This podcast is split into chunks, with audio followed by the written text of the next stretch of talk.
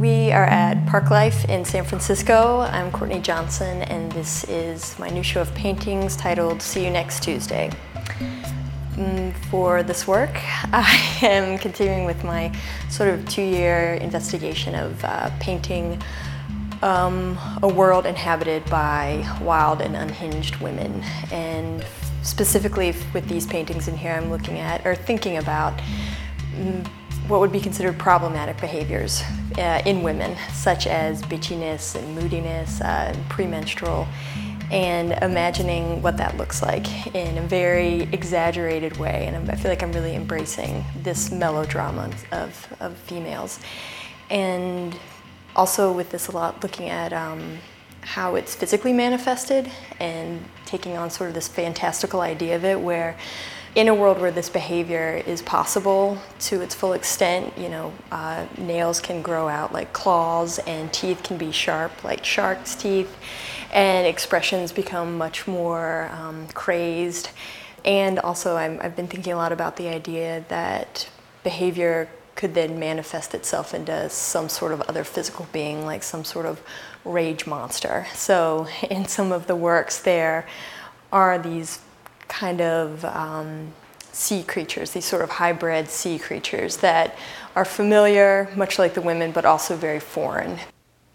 And, and as I've been doing this painting, especially in grad school when I had to write a thesis paper, you know, I started learning so much about this conversation that already exists in the world, like with um, uh, ancient Greek myths, um, like a lot of French feminism from the 60s that, that really embodies these ideas that I'm interested in, where women have this wildness and origin, you know, and, and are these kind of savage creatures. And I, I, so I, what I did was take stories and events and fictionalize them to write an actual story with actual characters as a way to recontextualize this and a way to learn more about it and even have a broader vocabulary within my painting. So I never felt like I was illustrating my paintings, but instead just like discovering new ways to learn about this topic.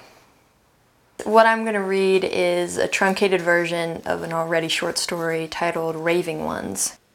Five women inhabit the ocean side of the dunes. They came to live there at different times. The town side of the dunes isn't sure when or what cosmic rage they were born from. There are stories for each woman, and each take on the situation is extraordinary, as it should be, considering the nature of these females. The town people do their thing day by day. The town is not sunny, and it is always trying to cover up and build over what it actually is. Many unnamed people in its history have died. Drifters, drunks, and hundreds of throwaways visited the ocean and expansive dunes and got lost there. It is a hobo village that was once nothing more than the dunes that they refuse, with good reason, to approach. It does not matter where the town folk stand, they get glimpses of the happenings on the other side. Every now and then, something is seen and often things are heard.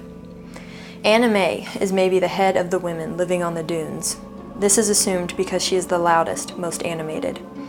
She will parade herself on a high dune and has even ventured a block into town. When this happens, she creates a panic. A vomit inducing fear erupts in the streets. It is not just hearsay that she has killed folks in the town. There are witnesses who have seen May run down a street, hands bloodied, grasping guts, screaming and laughing like a banshee, like a wild animal hunter.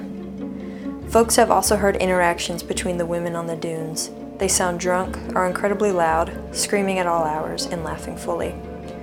Two of the women, Ginny and Chantel spend the most time in the ocean. Some folks say they swam to the town from somewhere else. Others have faint memories of them as children, living as their neighbors. No one can reliably remember. There are no keepsakes or markers of time and events. Angel spends the least time in the ocean. Sometimes she runs the beach, but mostly she hides in the dunes. Her glassy eyes are the ones that people always think are looking back at them from the dunes. Ruth will not go into town, but like Anna May, takes to the dunes, beach, and ocean. She is petite, but wildly adorned with scraps of fabric and ill-matching garments, making her presence grand. Fishing is no longer a mainstay of the town's economy. Thomas and Tilla saw the women, all but Angel, feverishly rip the flesh off of a shark with their bare hands from his fishing boat. Fortunate for Thomas, he was at a distance from the mayhem. He observed the event through his binoculars. He was not harmed, but Anna May has had it out for him ever since. She and the others are vengeful without apparent cause. Four surfers were abducted during the days that people weren't taking the women seriously. Their boards are posted in the dunes, visible to the town, slowly falling to pieces. The surfers were obviously never seen again, no witnesses there. Anna May and Ruth on occasion sit against the boards and tell jokes to each other, cackling and belligerently singing. Ridding the town of these possessed creatures has proven futile. It's as though they are impervious to guns. Once, shots were fired at close range, accomplishing nothing. Bullets are like bee stings. Their assembly will not be prevented, for there is no authority over them. Nobody tries anymore. Though the women's rants are often unintelligible, it's as though they're collectively mocking. This, you mean this here? You cannot defeat it. It is God. They scream until hoarse, pass out wherever, and start again at their whim. The women have become part of the townsfolk way of life. The town is used to the agitation, like someone gets used to a rattlesnake in their room. A missing person or a carcass found here and there over the years, and it's accepted part of how things go. Not that folks are happy about it. The town itself isn't so stable in any sense of the word. Its foundation is sand. But where else would these rejects live? They have no conviction or charisma. Even their own story is a mystery to them. They are a town of vagrant outsiders, vulnerable to a small group of others. The women have been crying more often. Their weeping is the most unsettling sound. Change in the women's behavior fills the town with anxiety. There is no action on the women's part to put the town at ease. The crying subsides within a couple of weeks. Chantel and Jenny are swimming in the ocean. They have wetsuits and can take the cold all day. They are hunched over playing in the shallow surf, which extends far during high tide. Anna May and Ruth join them.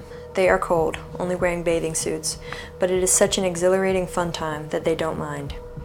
The women are in a circle, knee deep in the water, laughing and making voices at each other. Angel stands on the beach, just out of the waves' reach, watching them, having a good time herself. The women's particular stretch of water has an especially strong current. There, the water is always cold, gray, and thrashing. No matter how many times it is looked upon, this part of the coast always feels new.